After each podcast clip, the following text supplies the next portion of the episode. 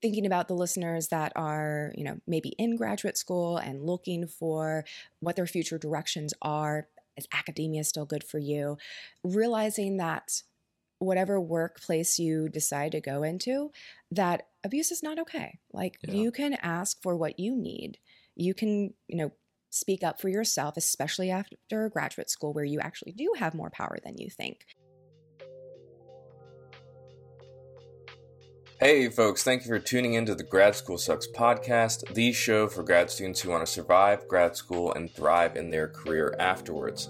I'm your host, Matt Carlson, and today I'm talking with Dr. Liz Slonena, also known as Dr. Liz Listens. Liz Slonena is a clinical psychologist in private practice who specializes in working with trauma and ADHD. Liz joins the podcast to talk about how she got diagnosed with ADHD while in grad school, why burnout and exploitation are endemic in grad school, as well as what we can do about it, and how awesome life after grad school can be despite what you may experience as a grad student. This is a great episode for anyone who feels like they are struggling to survive the pressures of grad school and needs a pick me up to get them through the semester. Quick note this episode does contain discussions of various kinds of exploitation of graduate students. So if you are not in a headspace where you want to listen to that right now, consider skipping this episode. Be sure to rate and review the podcast if you like today's episode, and without further ado, let's get to the interview. Well, Liz, thank you for coming on the podcast. It is so fun to talk to you today. Uh, if you could, uh, just to start off, give our listeners just a little introduction into who you are. Yeah, well, I'm so happy to be here. I am Dr. Liz Slonena. I am a licensed psychologist in Asheville, North Carolina, and I do a lot of different interesting things.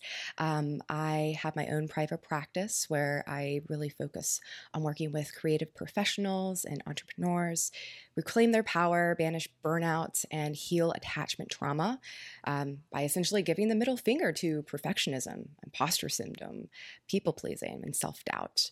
Uh, I also collaborate with a lot of uh, mental health and wellness apps for meditation and hypnosis, doing a lot of cool things there. And as a psychologist with ADHD, uh, really finding and helping mentorship with ADHD coaching because business can be really hard with an ADHD brain. Yeah, that is awesome. You you do a lot of things, and I I knew you uh, before we did this podcast just digitally as Dr. Liz Listens. Yes, That's right on Instagram. That's is right. that like is that like the main place that you're active in terms of social media? Instagram is definitely the biggest one. Um, I'm also on YouTube where a lot of my meditations are and hypnosis tracks. Um, Facebook, even though Facebook is for old people now. um, LinkedIn, but eh, that's kind of a weird space. Yeah. Um, I've tried to get into TikTok, but TikTok is, I don't know, it, it's not very intuitive for me. So, long Yeah. story short, mostly Instagram. For sure, for sure. Okay, so if you're listening, it's Dr. or Dr. dot Liz L I Z listens on Instagram. I'll also put it in the um, episode description for this episode in order so people can just click on it and go to it. And you also have a podcast, right? I am in the process of doing that. Um, so it'll be a mixture of um, ADHD, business support, um, how to thrive with ADHD, and some interesting things on learning how to use mindful hypnosis and mindful self hypnosis to get shit done. Yeah. Very cool. Okay. All right. Well, I feel we have so much to talk about. So Yeah, I'm excited. from the beginning, uh, let's just start with what made you go to grad school? Backing up even further, um, I always had dreams of being an artist. Hmm. And with that, trying to find careers of like, okay, how can I create art? And I also really like science. How could I merge both together? And I had the grand idea like, oh, can I double major in psychology and art? Nope, not allowed to because both are really intense. Um, wanted to do biomedical illustration, which is essentially the illustrations that you see in textbooks. But unfortunately, the University of Florida um, closed down that major, which really sucks. Mm-hmm. So, psychology. I'm like, okay, this is great. I'm really enjoying just the human mind. I'm finding creativity and just how the mind works. Um, and then, well, we can't really get any kind of job with a bachelor's of science in psychology. So, of course, it's okay, go into grad school, get a real job. Um, so, with graduate school, with kind of my all or nothing kind of way of like, well, hey, let me be a doctor. Um, let me see, you know, what this can be like. Uh, and that's what really allowed me to be where I am now. And of course, all the struggle of actually going to graduate school and surviving graduate school. Mm-hmm. Yeah, absolutely. So, when you, what do you think kind of influenced you to specifically pick psychology? It's going to sound really nerdy, but um, really being influenced by a lot of movies and TV shows, specifically Fringe. Um, ah. Yeah, and just be like, oh, this is so cool, the human mind, like fringe science. Can I do something like that? And the interesting research on, you know, psychedelics essentially that's like the main plot sure. thing and fringe and then um Eternal Sunshine of the Spotless Mind that mm. was yeah. very impactful for me and um yeah those psychological thrillers i'm like ooh can i can i get a career in doing this um oddly enough i never like watched Good Will Hunting or like the stereotypical mm-hmm. what's what does a psychologist or therapist do which probably is for the best because they're god fucking awful. yeah. That's funny. Um, so what was your experience like as a grad student? The worst five years of my life. Yeah. Yeah. yeah. What was uh, what was so tough about it? Uh, my goodness, where to begin? Um, well, at first, I would say the first year, it was just like so much excitement of, oh, yay, I'm finally getting accepted to do what I've always wanted to do and dreamed of doing with the harsh, you know, competition of getting into a PsyD program. Mm. Um, and then it started to really set in of like, oh, prestige comes with a price. Mm. Um, and the program that I went to, and just for listeners, I'm purposely being very, um, professional and not mentioning names or stuff because hey, uh, don't want to burn any bridges. Um, but this this program was very intense. Um, technically a five year program going through there was no breaks whatsoever there was classes research and clinical work for four years straight and then fifth year is um, a full-on internship where you have to apply basically to graduate school all over again and hope you match hmm. um, so it was just extremely intense of just the amount of shit you have to do in a day, um, as well as the very blatant exploitation that happens in graduate school, especially being a woman. And I didn't know this at the time, but being undiagnosed with ADHD, um, there's a lot of stuff that can go wrong. And for a lot of, you know, prestigious programs or just graduate programs in general, the ethos is grad school sucks. You got to suck it up to survive. And exploitation is a norm in order to get through and just get that degree. Yeah. Yeah. So, for probably the majority of listeners, uh, they're current grad students and they see examples of exploitation, you know, probably on a pretty regular basis, depending on where they are. Uh, for a minority, maybe like 20% of the listeners, they're actually undergrads who are thinking about going to grad school. So, uh, if you wouldn't mind breaking down what what when you say exploitation in grad school, what specifically do you mean? Oh man, where to begin? Um, first thing that comes to my mind is essentially slave labor.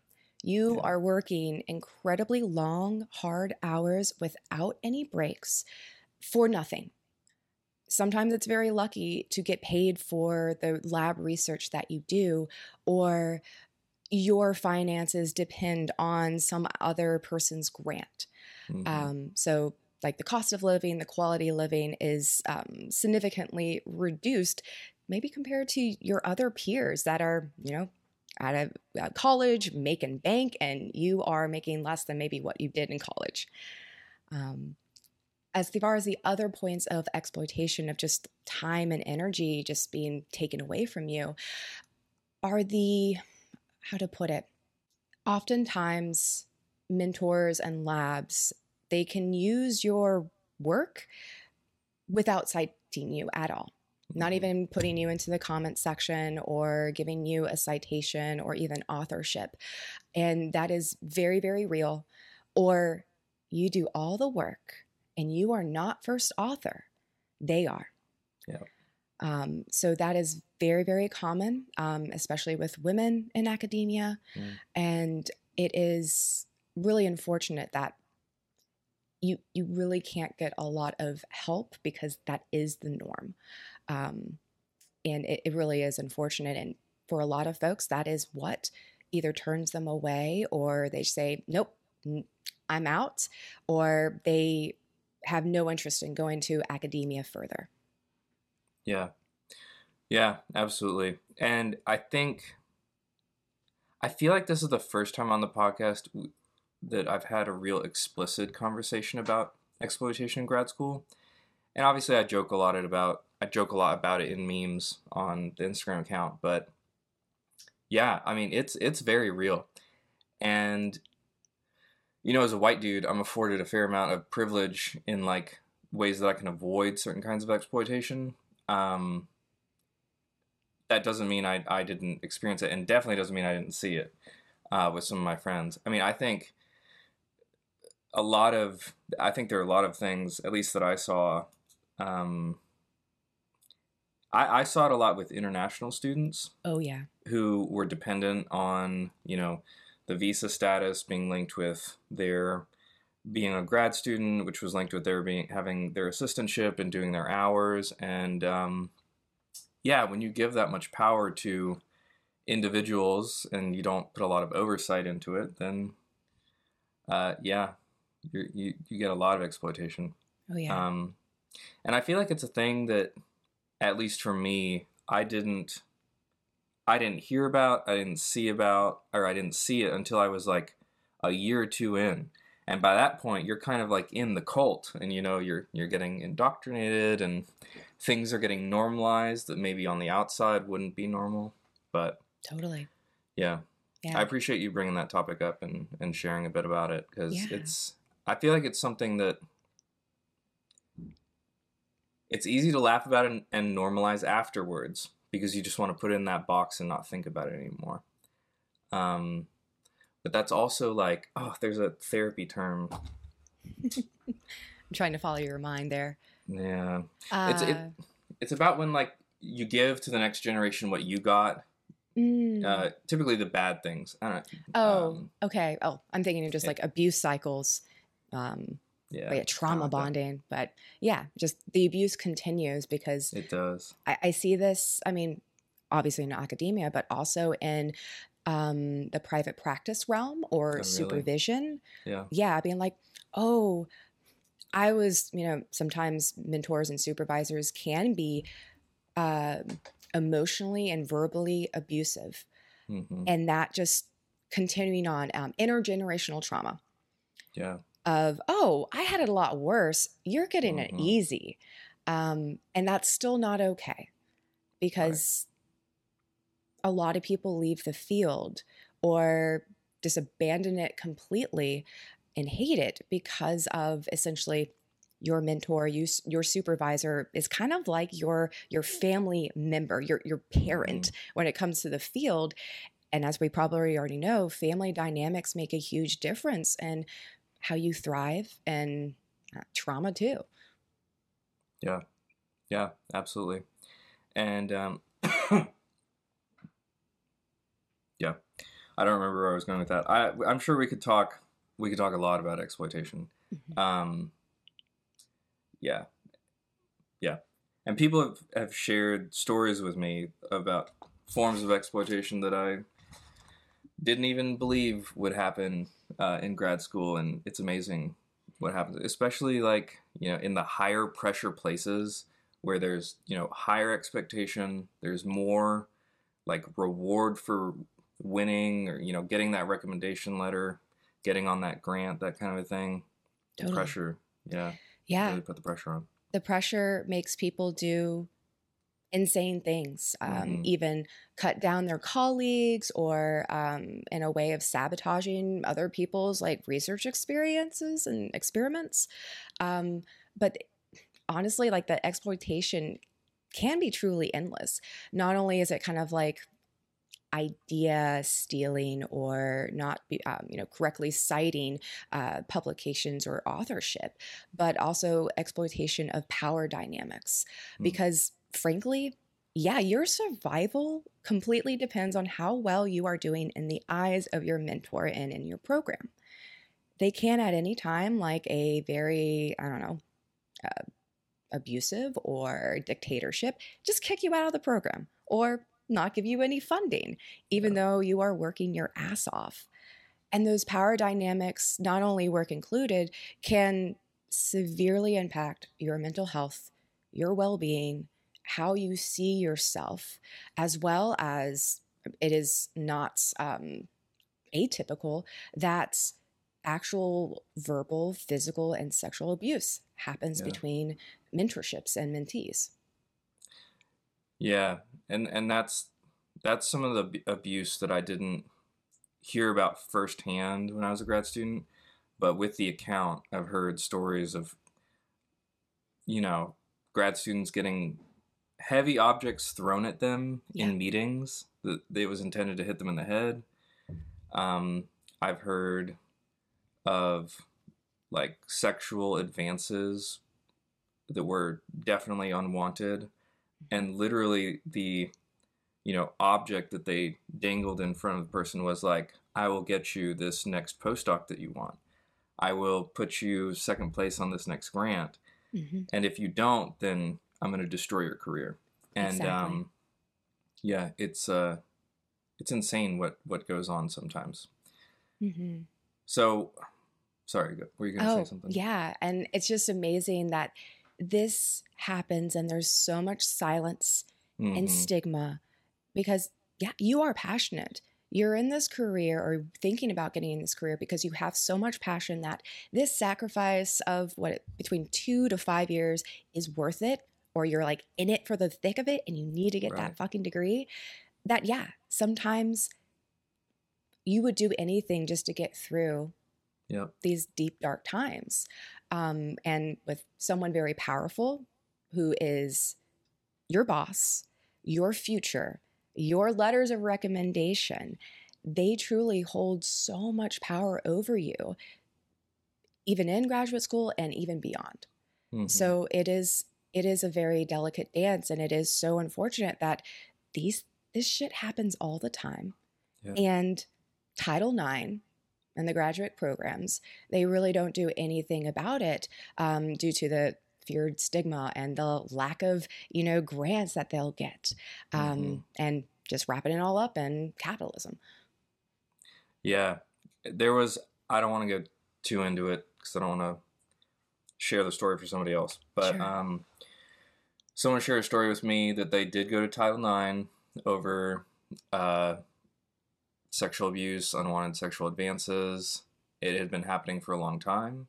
She had uh, several people who went with her, and they did take a report, but nothing was done because this guy had a lot of grant money. Hmm and the university just wasn't gonna punish him because he was bringing in you know 50 million a year or something. Yeah. Yeah. And it's so unfortunate that the money is seen in the prestige of or meaning to maintain that prestige is above and beyond someone's well-being yeah and that's just fucked up. Um, and I will share um, my experience. It was not direct, but probably the worst thing that happened in my graduate program is that uh, a student died due to mental health reasons, Mm, um, specifically around an eating disorder uh, during her time in the program. And uh, the mentor that I was receiving mentorship with uh, was partly responsible for that. Um, and it was really unfortunate that it was not the the aftercare, the discussion of this and the mental health and just the ridiculous stress and expectations placed on the students was completely disregarded. Um, and there was no really ramifications for that, that mentor besides uh, that person stepping down in more of an elite position but they are still there they're still thriving mm-hmm. they're still getting they're bringing in all the big money even nih grants. Um, so it is really concerning and you know very powerless in some ways. Yeah. Yeah and for any listeners out there who maybe didn't experience this in grad school or maybe haven't been to grad school and they feel like they, they can't understand why something like this could go on. You know i would hearken to kind of like a um, don't know if it's a metaphor it's a comparison to like being in a cult. You know there are things that happen in religious sects and cults that most people in the mainstream look at and they say like, oh, I would never, you know, how could they let that happen? Why would they get into that? Why would they believe that? And it's that kind of a, a dynamic when you put it in the in a dark, closed-in space that doesn't get light from the outside. Um, all kinds of things can grow in that kind of a space. And when that's your main social circle, you can be convinced to believe that anything is normal to some degree, or that many things are normal that maybe are not normal or are not okay. And um, yeah, I, I I have gotten the impression from a lot of folks who've graduated that I've talked with that there is this profound shift that you go through after grad school, and you're like, "Wow, did I really put up with all that?" Yeah. Um, and yeah, and you know, there's like a systemic there are systemic reasons why we put up with it, why future grad students may put up with it, and um, yeah. Yeah, that's a great metaphor. And adding to that as well, that fear is incredibly powerful. And you will do mm. things, things that you never thought you would need to do or have to do in order to survive um, and kind of suppress that fear or just ride through it. Um, and very much similar to like cult dynamics, yeah, there is some extreme control, power, shame, humiliation, that that old adage of, yeah, they'll break you down to build you back up again. And mm-hmm. that kind of ethos, and it, it is kind of just taking a step back and realizing most people um, know going in, yeah, graduate school is going to be really hard. Like I'm pausing my life for how many long years it is for your program um, to dedicate myself to something I'm passionate about. And they know going in it's going to be hard, but it is kind of interesting, kind of surviving it and looking back and be like, holy fuck, that was so messed up. I don't know if I could do that again. Thank goodness I'm out of that. Mm-hmm. Um, and thinking about the listeners that are, you know, maybe in graduate school and looking for what their future directions are. Is academia still good for you? Realizing that whatever workplace you decide to go into, that abuse is not okay. Like yeah. you can ask for what you need. You can, you know, speak up for yourself, especially after graduate school where you actually do have more power than you think. But I see this dynamic, and I'm speaking from my own experiences of falling into even more exploitative uh, working conditions mm. because I'm like, shit, I just need a fucking job. I need to pay yeah. the bills. I need to, you know, pay off loans if I have them. I'll take anything because spots, especially in academia, are so slim. Um, and it's kind of taking a step back and realizing, is this worth it? Do I feel like I'm, you know, supported here? Uh, are my needs getting met? Um, and sometimes that is a really hard look in the mirror. Be like, ooh, this place is not good for me now. Yeah, yeah, absolutely.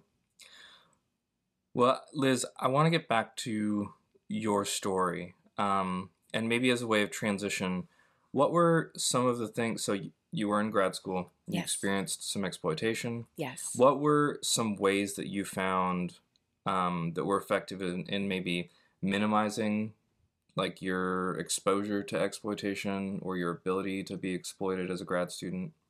um, or ways that you coped, or things that you'd recommend for people that may be in a similar situation right now? That's a great question.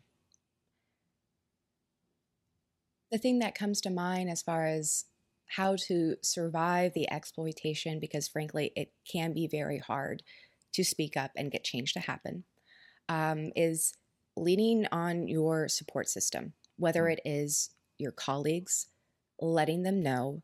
Um, I know I had a lot of fear and shame as um, I was literally on the brink of being kicked out of my graduate program due a constellation of fuckery um, that I was so terrified. I didn't want anyone in my program to know. But um, I found so much solace and, and peace of mind and support from my colleagues um, that really got me through it. Um, having, you know, calling up and having cry fest and just you know using our own psychology skills on each other mm-hmm. you know um, that support can really get you through the hardest shit because i don't think i could survive graduate school alone especially like yeah. studying for comprehensive exams you know really lean on your supports. You you really don't have to do it alone. Um, another thing that was really helpful for me of just surviving the fuckery was getting my own therapist. Mm. Um, that was so helpful of having someone outside of the program um, to validate and kind of normalize him and say like, "Hey, that is not okay. Yeah. That that is abuse." Um, and just having a kind of sounding board so you don't go insane or you kind of start to realize the gaslighting that happens. Um, and of course, you know, therapy is always great of learning how to learn new ways of coping and reframing your mind. Um, other things that were really helpful for myself as well, and part of my dissertation is using mindful hypnosis and mindful self hypnosis for stress reduction, um, mindfulness skills, as well as resiliency. And kind of really kind of protecting myself in a way of realizing, okay, my mentor or whoever is supervising me can say the meanest, cruelest things to me, but hey, I- am more than those words. Mm-hmm. Um, but it's still very challenging and reaching out to how many people you feel comfortable with so you don't have to suffer in silence and suffer alone. Yeah. Suffering in silence. That's the worst place to be. Mm-hmm. And hey, that's why memes are so fucking good. that's fair. So, could you tell us a little bit about the the end part of your graduate program? I know you did a PsyD. Is mm-hmm. there a, there's there is there a project at the end, like a dissertation? Yes. So um, my program was essentially uh, a PhD program on steroids with clinical mm work. So mm we were researching and having um, a full on dissertation as well as uh, clinical work year round. Again, no breaks. Um, mm So, as far as um, ri- rounding that out, what was your question specifically? Oh, sorry. I was just wondering, what was your, I guess, like capstone project or mm-hmm. dissertation mm-hmm. or the end of, of grad school like for you? Yeah. So with this, um, I'm trying to think back. Um, so dissertation is the big one, the big D. Mm. Um, preparing, you know, years in advance for it. Uh, so with that, you have to propose your dissertation um, and hopefully get it accepted, and then do your dissertation. Uh, so my dissertation was kind of extra. Um, if I could, I probably could ask for an NIH grant, but hmm. it was um, examining the effects of mindful hypnosis, which inter, uh, intersects both hypnosis and mindfulness for stress reduction. And specifically for this, I wanted to compare this audio based intervention of three 20 minute sessions of mindful hypnosis compared to an active control condition in addition to having them use the audio for seven days, do pre and post measurements of stress, mindfulness skills, and um, positive and negative statements about self. But um, I had a little bit of deception going on too, which is always mm. fun uh, and fun trying to get IRB to approve it.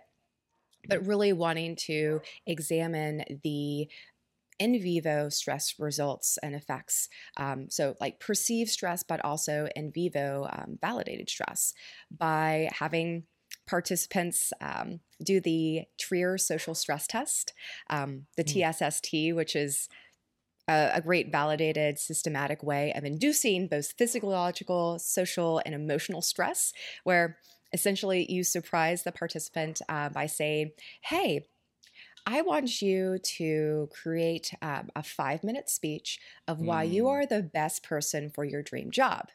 Mm. You have one minute to prepare yourself. Go. And then they do their little prepping and then they come back and then are, um, they give their speech in front of two very stern Confederates that are kind of just like making notes and asking them really hard questions. And then after that, it's not done. They have to do really difficult mental math, um, specifically counting backwards from 17s from like 2058 um, mm-hmm. for the next five minutes. So, as you can imagine, very stressful. Um, but it was a lot of fun to do it. Um, and I actually had significant uh, results, which are always wonderful and rare in the field of dissertation. Um, so, with that, long story short, uh, mindful hypnosis compared to the active control condition significantly reduced immediate stress, like pre and post after listening to a mindfulness track, as well as significantly reduced the um, perceived stress and the in vivo stress during that uh, Trier social stress test. And probably the coolest thing is is that the mindful hypnosis group, they significantly increased their mindfulness skills in just seven days by using these tracks. So mm. it's very powerful, really easy to do, and it's great to see that there are really awesome results. And when I was kind of thinking about this, I'm like, oh my gosh, I know this was really helpful for me. How can I disseminate this to the world, to graduate students for something that is free and easy and so powerful and resilient making. Yeah. So what was it like to to get those results in? Exhilarating and yeah. um of course stressful too. Um but it's kind of like that sigh of relief of like please please please I just need like you know something a a, a p a less than 0.05 yeah. please. Um yeah. and yeah, it was like uh you know medium effect size too, which was like mm. holy shit. Hell yeah. Awesome. Yeah um, and being like, okay, yay, I get I can actually publish my results. Yay. Because yeah. a lot of dissertations, they just like fade into the background. Um, so it was really cool to be able to publish those results and a peer review um, journal article, the Journal of Clinical and um, Experimental Hypnosis, um, and continuing to build that um, you know research base moving forward. Hmm. That is awesome. Yeah. Very cool. So, what happened next after you're done with your dissertation? So, after dissertation, it's like, yay, now what? Um, so, with dissertation in my program, um, so fifth year, you uh, go off to internship most likely off site. So, states away. Um, you were supposed to like come back to the university to defend in person, but I'm one of those people that I graduated during the pandemic. So I mm-hmm. was one of the first people to do a Zoom dissertation. And oh, yeah. it's just silly how people were freaking out like, how can we do like a defense over Zoom? What could happen? It's so stupid. It's fine. And I hope they continue that way because paying, you know, $600 for a 20 minute presentation is just fucked up. Right. Um, anyway, so graduating, yay, big whoop. Didn't have a graduation party at all because the pandemic was just thick. Zoom ceremonies, which are really weird and why bother?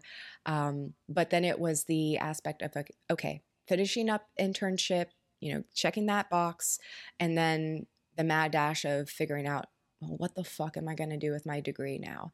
Mm-hmm. What am I going to do for a job? Um, especially during the pandemic, um, like the height of 2020, um, it was kind of scary to think about okay, what places are even hiring because the looming kind of things of like costs and how do you do therapy, like telehealth, how how sustainable is that? Um, I decided not to go get a postdoc because I was I was so fed up and done with academia. I'm like I don't yeah. I don't want to you know prove myself to anyone anymore. I got my degree. I'm fine. I'm going to continue learning the way that I learn best. Um, so it's like, okay, job security, that's not it. Uh, but I was very thankful that I just reached out um, to the Asheville community um, in North Carolina, just trying to see if there was any places to work in a group private practice.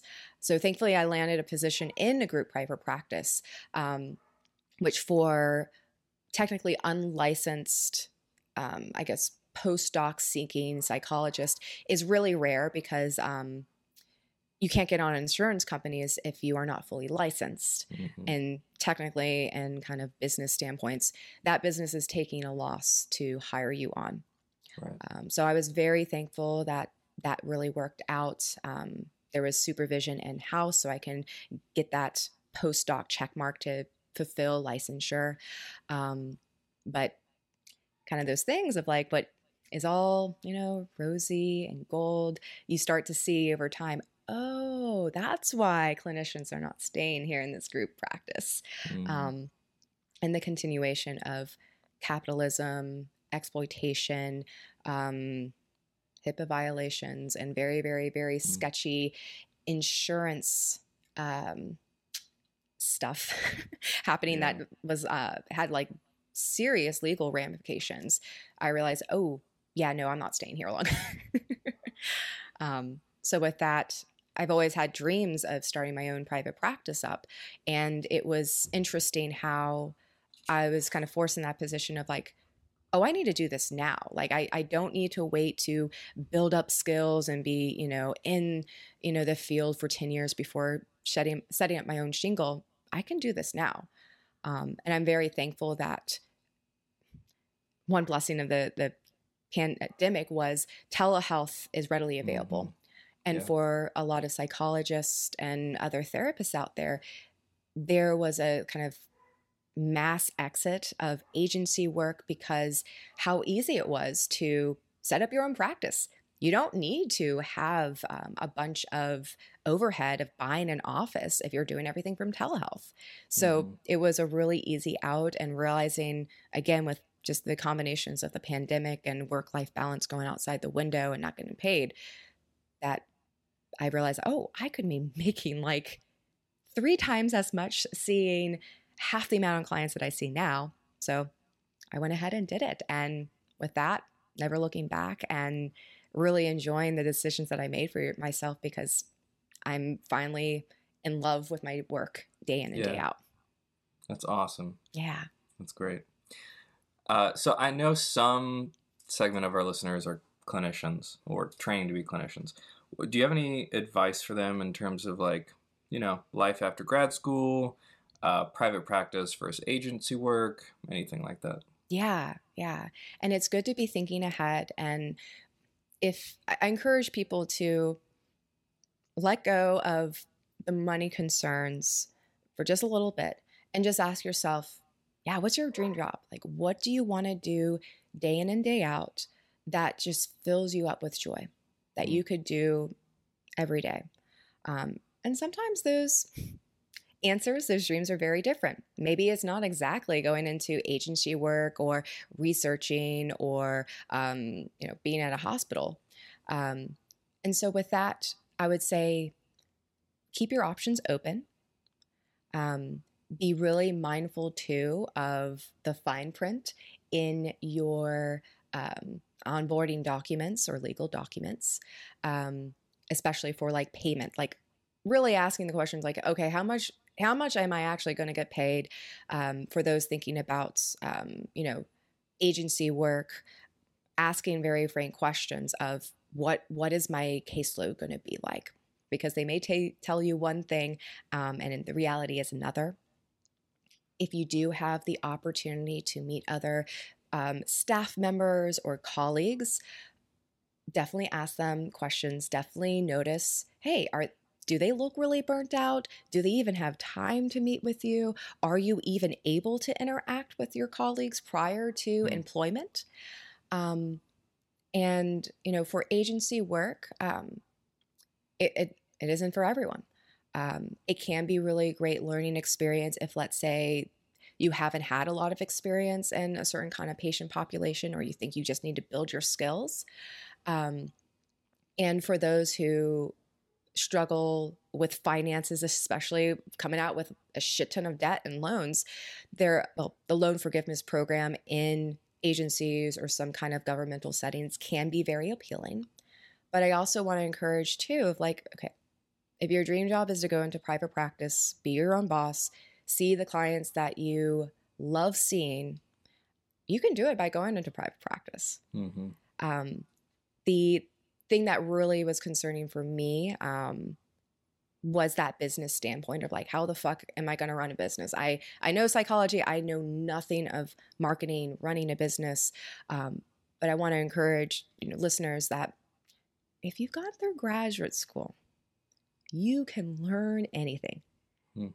and business is just a new skill that you are learning Yeah. and with that, and maybe the natural curiosity, the nat- natural passion, you'll pick it up really, really quickly. It is not rocket science.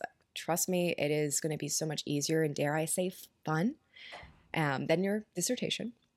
Um, so it completely is possible to do the things that you actually want and have a sustainable work life balance. It is achievable. That's awesome. So, let's see where to go from here. So, I know that many clinicians, uh, like even during grad school, right, when you're getting trained, sometimes will hone in, or typically will hone into maybe a population that has like a specific uh, mental illness that we're going to treat, or we're going to use a certain style of therapy. And then once folks get into private practice, they basically try to ramp up those uh, specific things so that it's more like of a focused business, I suppose. Yeah.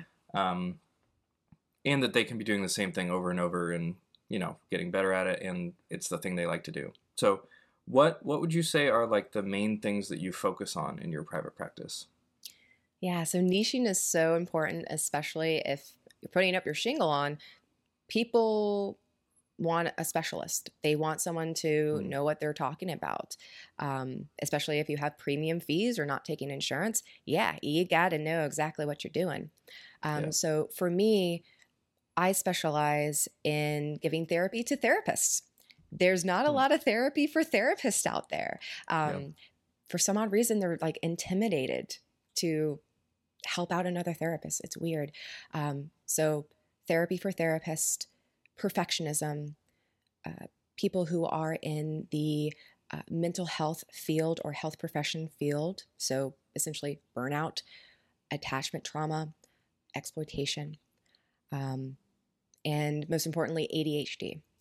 So, a lot of folks um, have a lot of challenging difficulties with ADHD, especially in these demanding careers, especially as entrepreneurs too. Um, and it is unfortunate that there's not a lot of ADHD affirming care out there. Um, especially therapists that feel comfortable being open with their diagnoses, um, because getting neurodivergent care from a neurodivergent therapist probably is the best thing that could ever happen to you. Yeah. So we, we haven't excuse me we haven't touched on ADHD yet, and you had mentioned previously that you were diagnosed later a little bit later in life with ADHD than than is typical, and typical is usually like in would you say early childhood, middle childhood? Yeah. So this is the really interesting thing about the the research on ADHD diagnosis is that um, boys or men are most likely diagnosed very early due to most likely that hyperactivity, the externalizing behaviors, and not being Mm. able to do things in class. So they're kind of diagnosed in, in early childhood. Um, but women with ADHD, especially inattentive ADHD, the research indicates that the average age of being diagnosed is 37 years old. Wow, That's a really fucking long time to be Yeah. struggling with something and knowing that there's care, there's medication available that can really transform your life. Um, so, with that, I was diagnosed at the age of 29 um, Mm.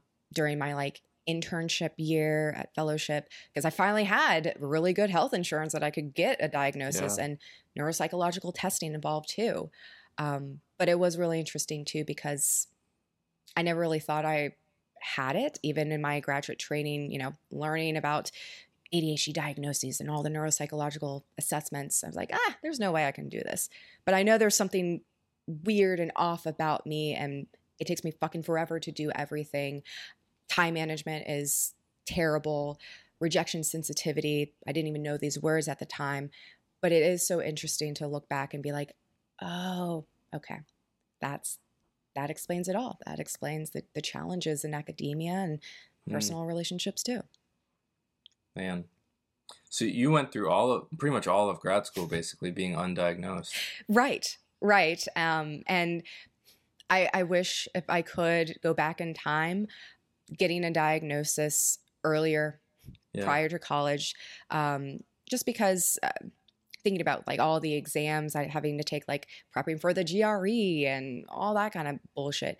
I struggled really hard with standardized testing throughout my whole entire life basically because of time management. Um, and time pressure is the worst thing. I just like freak out even on like video games. It's like, "Oh god, no, get me out of here."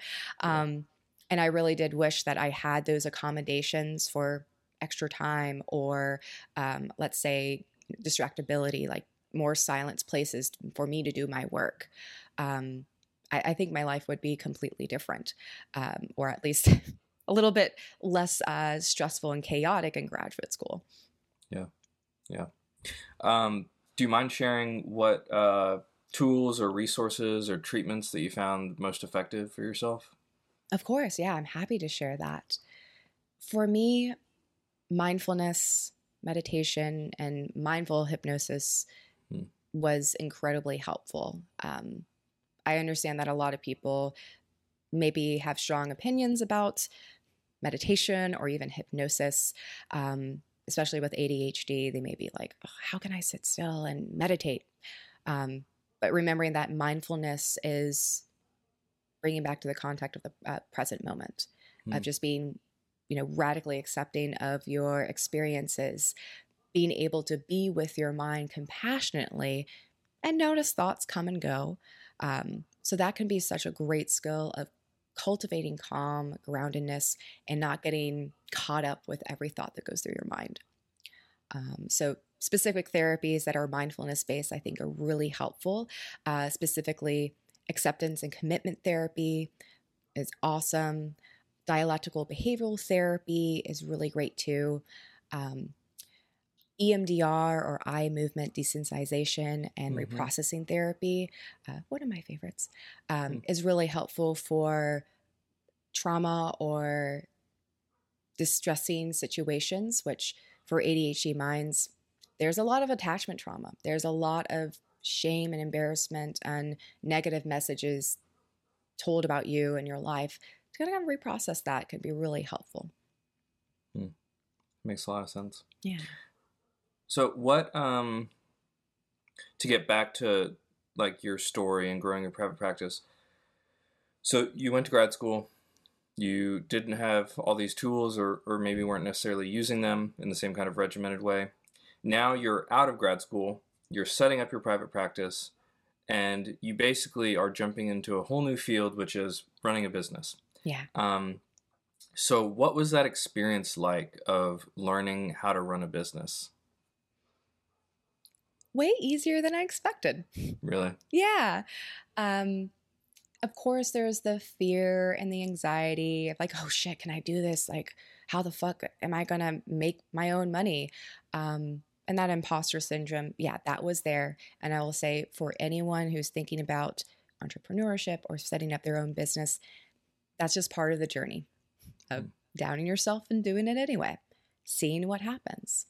Um, and so, kind of ramping up, what I found was invaluable um, is turning to my colleagues, turning to my therapist community, asking them the do and don'ts of running a business. Um, and then for me, what was really helpful is engaging in uh, therapy business coaching. Hmm. Um, so, major shout out to Allison Puryear's Abundance uh, Party uh, Practice Building. She has a great podcast um, about the ins and outs of starting up your own um, private practice, no matter where you are right out of graduate school or escaping an agency job. So, having that kind of structure of learning from the ones who are experienced is so helpful. So, you don't have to reinvent the wheel. There's you can follow templates and kind of guide you through that. Um, but for me, I really needed someone to help hold me accountable to do all the paperwork things, um, setting up my business account, helping with my business and marketing strategy, you really do need a team or at least someone else to bounce ideas off of, proofread. You don't have to do it alone. Um, and so with that, it, like I said, it was surprisingly easy. Um, trying to make work into serious play of, you know, designing your own website, your own brand. That can be really fun and exciting. Um, so with that, that consistency is key and you know leaning on others and even consider investing in yourself so that you can you know do it right or create it from the get-go with your work life balance and and top of your mind very cool i forgot to ask do you have uh, like a specific name for your private practice? Yes. So with that i have it as mindful hypnosis counseling and consulting. Okay. Yeah. Very cool. Awesome. Yeah. What would you say is like the next step or something on the horizon for uh, you and your private practice? Oh, so many ideas. Um, so, with that, leaning more and more into consultation services, um, already consult with a lot of uh, mental health and wellness apps providing content of mm. meditation and hypnosis, but going more towards even more so than I already am of helping to develop apps with mental health on the top priority, um, developing ADHD friendly apps because that is so necessary, mm. um, as well as leaning more into speaking engagements and coaching as well. Very cool. That's awesome. Yeah. Um, let's see. So we we went a little bit long with the discussion of uh, uh, exploitation in grad school, but I felt that was super important to keep talking about that, um, especially since we hadn't touched on on the podcast before. Now, I do have a fair amount of questions from Instagram for you. All right, I'm ready. So let's jump in and see what we got. Okay, we will not be able to touch on all of these. Sorry, that's folks. fine. but we'll we get to as many as we can. Throw it into Instagram. Answer it there. For sure. Uh, how do you understand if you have burnout? Oh, that's such a good question. Probably if you're asking yourself, Am I burned out?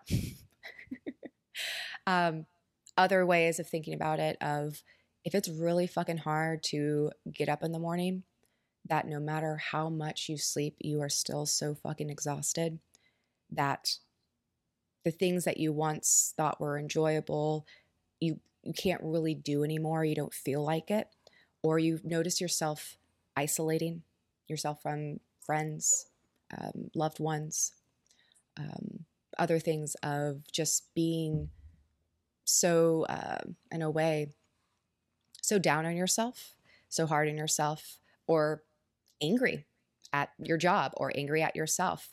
Yeah, you're burnt out. You you got to take a break. You got to slow down. Yeah. Yeah. Uh, here's a great one that goes a little bit back to our conversation about exploitation in grad school, potentially. What are some of the best ways to set boundaries with abusive mentors and deal with people who do not respect our boundaries?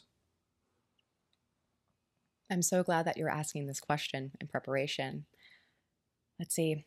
Knowing effective communication skills of setting boundaries of stating what you can do and what you cannot do, not asking for permission to do something, basically saying a statement of, I cannot do that today, and I will get to it, you know, setting a, a, date so that you aren't kind of working up into 3 a.m.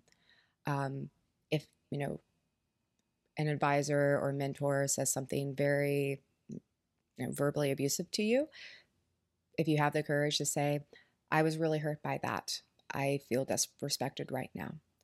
Can you please not say that again?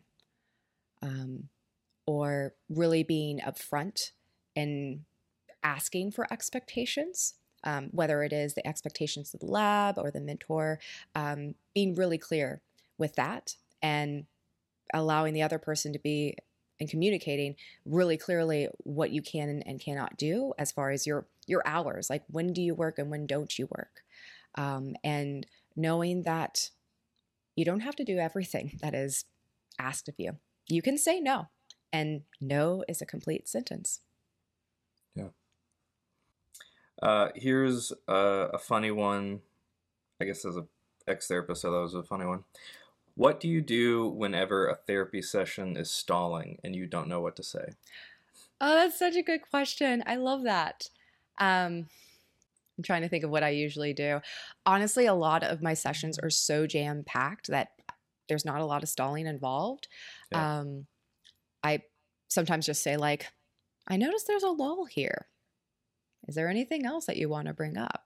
Or, you know, anything anything else that's been in your on your mind or even kind of leaning on memes and asking yeah. you know how they they are doing and their like passions or hobbies um leaning into more positive rather than trying to dig for the negative yeah for sure we already touched on this but um thought it was funny given our previous conversation why do advisors treat their grad students like shit because quote they went through it too yeah. Yeah. Yeah. Yeah.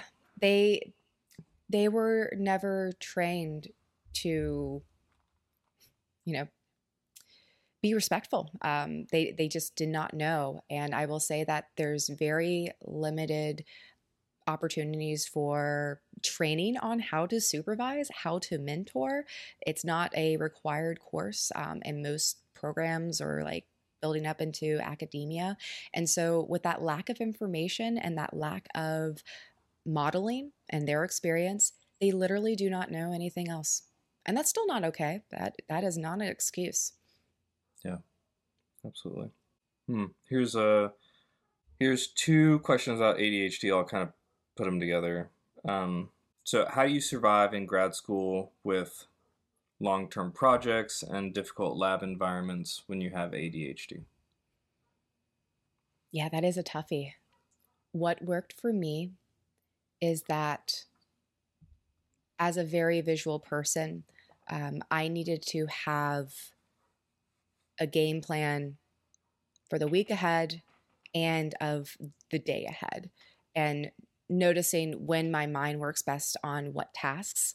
Mm. Um, so for me, I know that I write best in the morning. Um, my mind is just on. It's you know filled with caffeine. Um, there's not as many distractions available or know demands. So really blocking and being firm with myself of like do not disturb, making my environment so that it is just an incubator for that project at hand. Um, the skill of literally leaving your phone in a completely different room or having your partner or friend lock it up so you're not tempted to scroll. Um, and for me, kind of being a visual planner, um, what I like to do was I would do like a brain dump. I would write down all the things that I need to do, just like taking a literal shit out of my mind and putting it on paper and noticing what are my top three priorities and just focusing on that um, and then in a way of time blocking.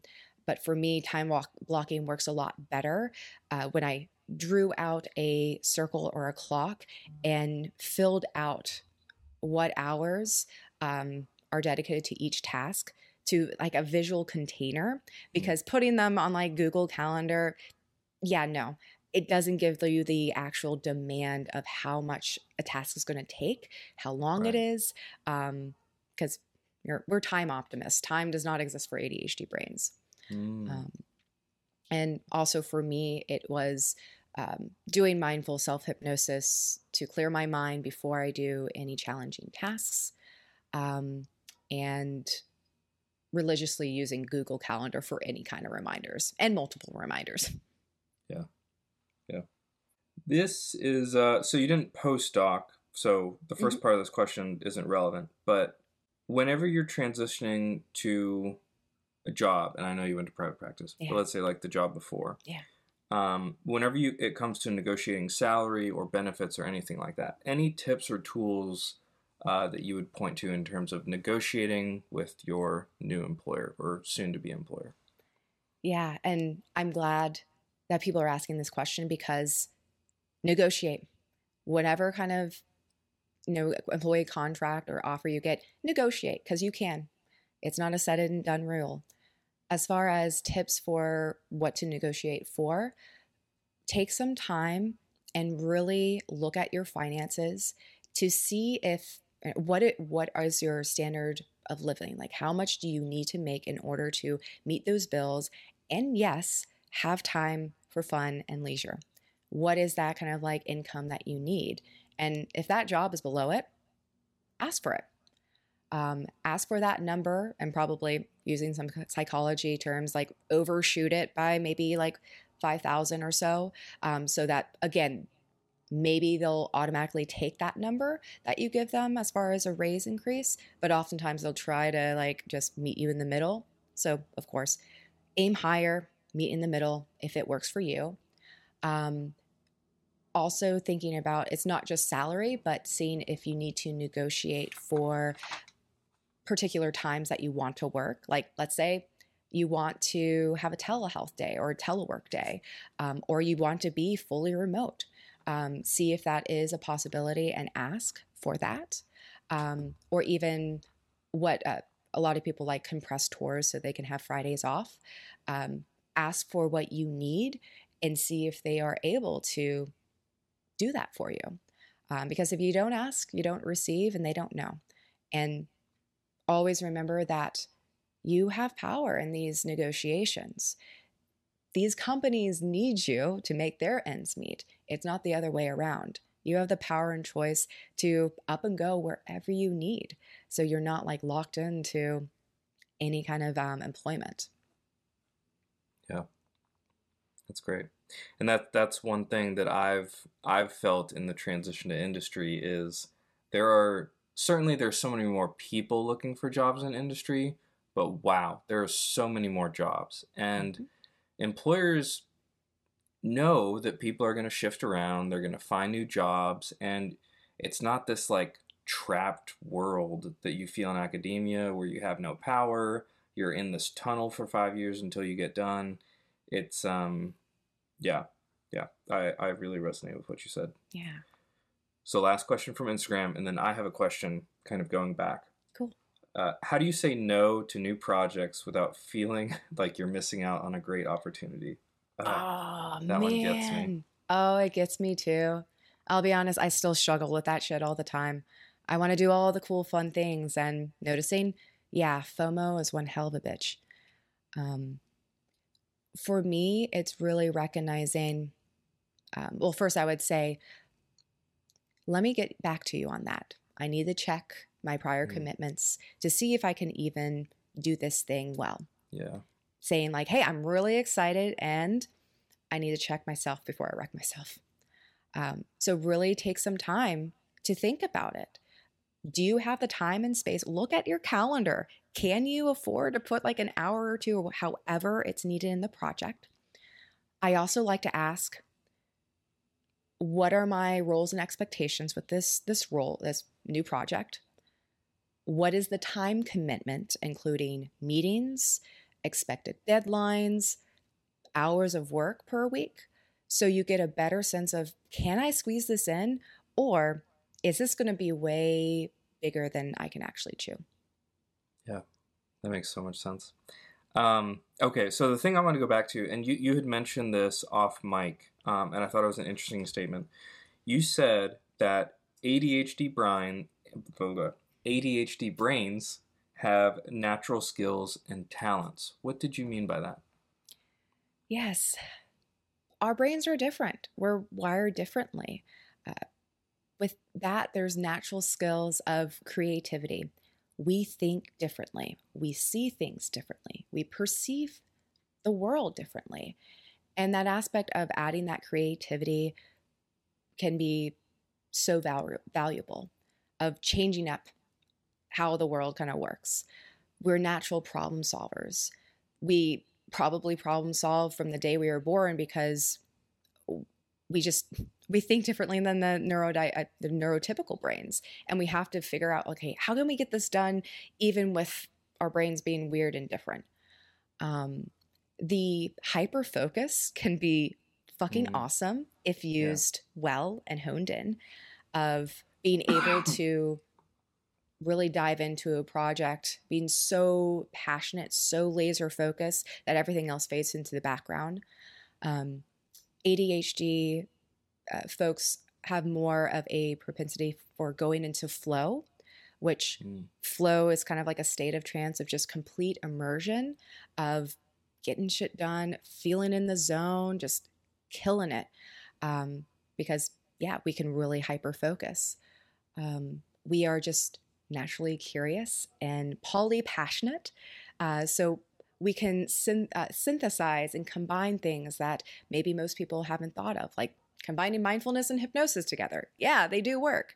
Um, and with that i think th- there's just this abundance amount of empathy and compassion of really being able to connect with people on a different level of really feeling what a person is feeling and that what makes us really great connectors and communicators yeah That's awesome. Okay, we are about at time, um, and I want to spend a little bit of time talking about how people can find you, different resources you have, all of that. Before we jump to that, is there anything you wanted to chat about that I didn't bring up or that we didn't get to today? I'm trying to think about that. I think we covered a lot of different things, and I hope it wasn't too scattered. Um, and it's kind of giving a taste of all the cool things that entrepreneurship can offer. Um, so I would say, like, my takeaway is that, yeah, graduate school fucking sucks. And it's so much better once you get through it. There's so much freedom to do exactly what you want to do without having to answer to anyone else, especially if you want to go into entrepreneurship. Um, that you have all the skills that you need to get through it and don't let your shitty advisor make you doubt yourself. Yeah. Um, yeah.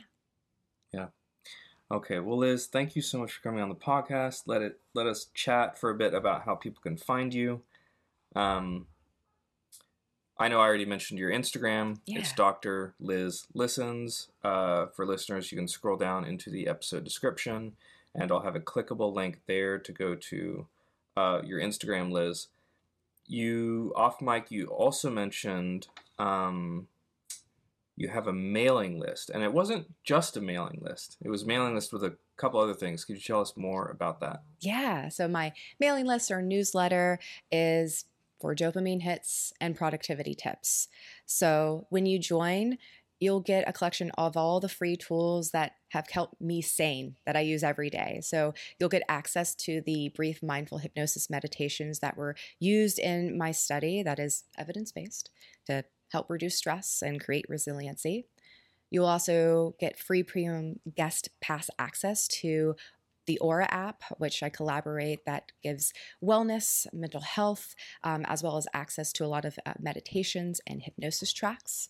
And you'll also gain access for a month long premium trial of Sunsama, which is a productivity and calendar app that I swear by. It's it's changed my Mm. life, and I wish it was in existence when I went to graduate school. So you can try it now, and I hope you can enjoy all these goodies, and that we can, can connect further. It's so awesome. And then the last one is you mentioned you had a uh, YouTube channel, I do. And I actually stumbled on it last night um, when I was just like thinking through and preparing to talk to you. All right, folks. So at this point in the video, we ran into some technical difficulties that ended up actually deleting the last about five or ten minutes or so of my video and audio. However, we still do have Liz's video and audio.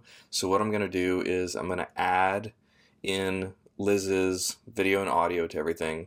And then I'm going to basically narrate the parts that are missing from me to basically say, like, what my response was to something if I can remember it, but also like what question I I, asked her next that she's answering. So I hope that makes sense. And here we go. So here I've just asked Liz about her YouTube channel and everything that's on it. That's right. So guided meditations, mindful hypnosis, other kind of productivity uh, tips and tricks. Um, and yes, you probably will, will notice that my voice does sound a little bit different of talking voice versus my transcend mindfulness voice. But yeah, it's a, a great place to get some other free content. Here I asked Liz what the name of her YouTube channel is. It is Your Zen Within, Relax with Dr. Liz. Here is where I asked Liz if she had any other resources that she wanted to share. Yeah the link tree and also want to just shout out with this as well of if you are looking for community and solidarity i do have a free facebook group for uh, adhd folks and the mental health field that are interested in entrepreneurship and business tips.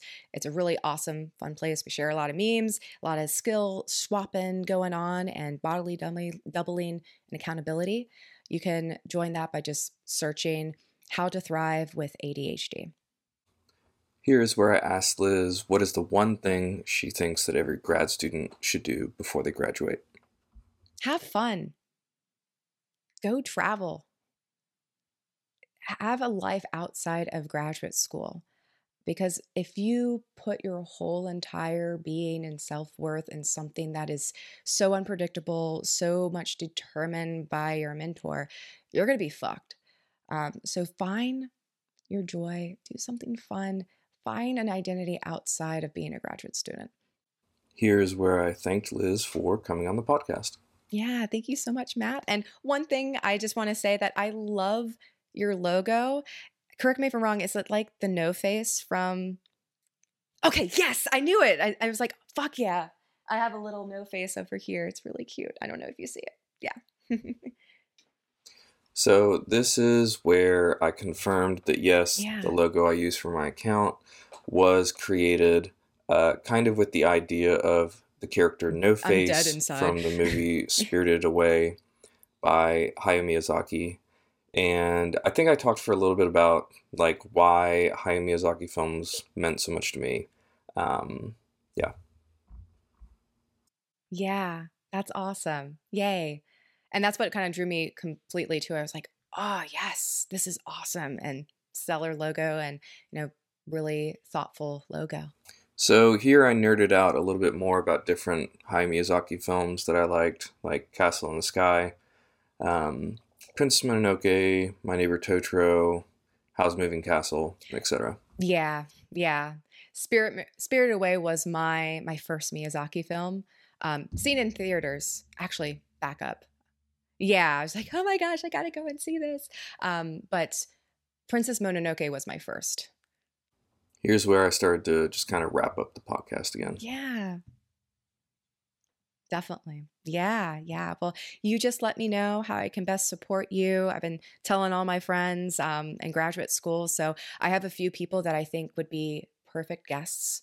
Um, that yeah, there's a there's a lot of shit in graduate school, but yeah, just you let me know how I can best support you. Here's where I thanked Liz again for coming yeah. on the show and said goodbye. You take care, Matt. Yeah, bye. Folks, thank you for tuning into the Grad School Sucks podcast. I hope you got a lot out of my conversation with Liz today. If you did end up enjoying the episode, please consider leaving a rating or review on Apple Podcasts and Spotify.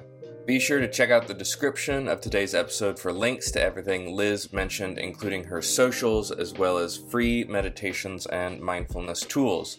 As always, I'm your host, Matt Carlson, and I look forward to bringing you another great episode next week. See y'all next time. The first question, Liz, is what is your spirit animal?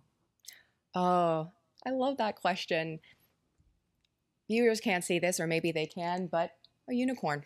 I mm. absolutely love unicorns. I always have as a child. Um, to me, they're just really mystic and magical and badass. Yeah, very cool. What would you say your I don't, I don't think we've had unicorn before. What would you say your real life superpower is? My creativity. It, How so? It comes in handy in anything, anytime, anywhere. Um, with creativity, it makes hard shit fun. Mm. Of creating, you know, work as serious play, um, and mm. as an artist myself too, just finding ways to make things beautiful or different. Um, for me, that just creates a lot of meaning and valuable stuff in my life. Yeah, it's interesting. I never thought about creativity like that. Yeah. Um, last question. If you could snap your fingers and go anywhere in the world, you can do it at any time you want, but it always goes to the same place.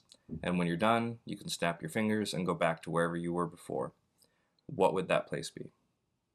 Oh my. There's a lot of places that come to mind, but hmm. my favorite one, which is actually my my place of peace that I do a lot of my mindful hypnosis in, um, is this beautiful secu- secluded hike that basically goes into a waterfall lagoon, and the water um, has a lot of mica in it, so it's like sparkling and just reflective, um, and you can literally just like chill and just float in the lagoon near the waterfall. Um, and that's in the beautiful Blue Ridge Mountains of Asheville, North Carolina. Hmm. It's awesome. Awesome.